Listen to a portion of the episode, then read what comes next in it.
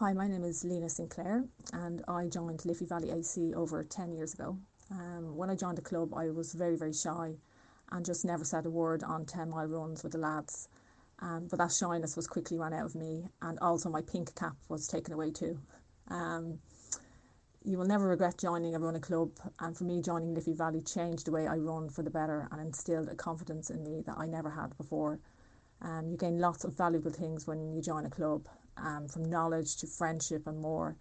You improve your technique and you achieve new PBs that you never thought were possible.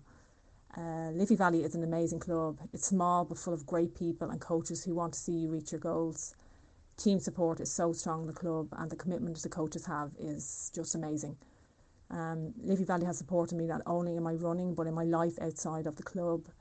Um, they have attended my art exhibitions and also supported me in my snoo business and for that I will always be so grateful.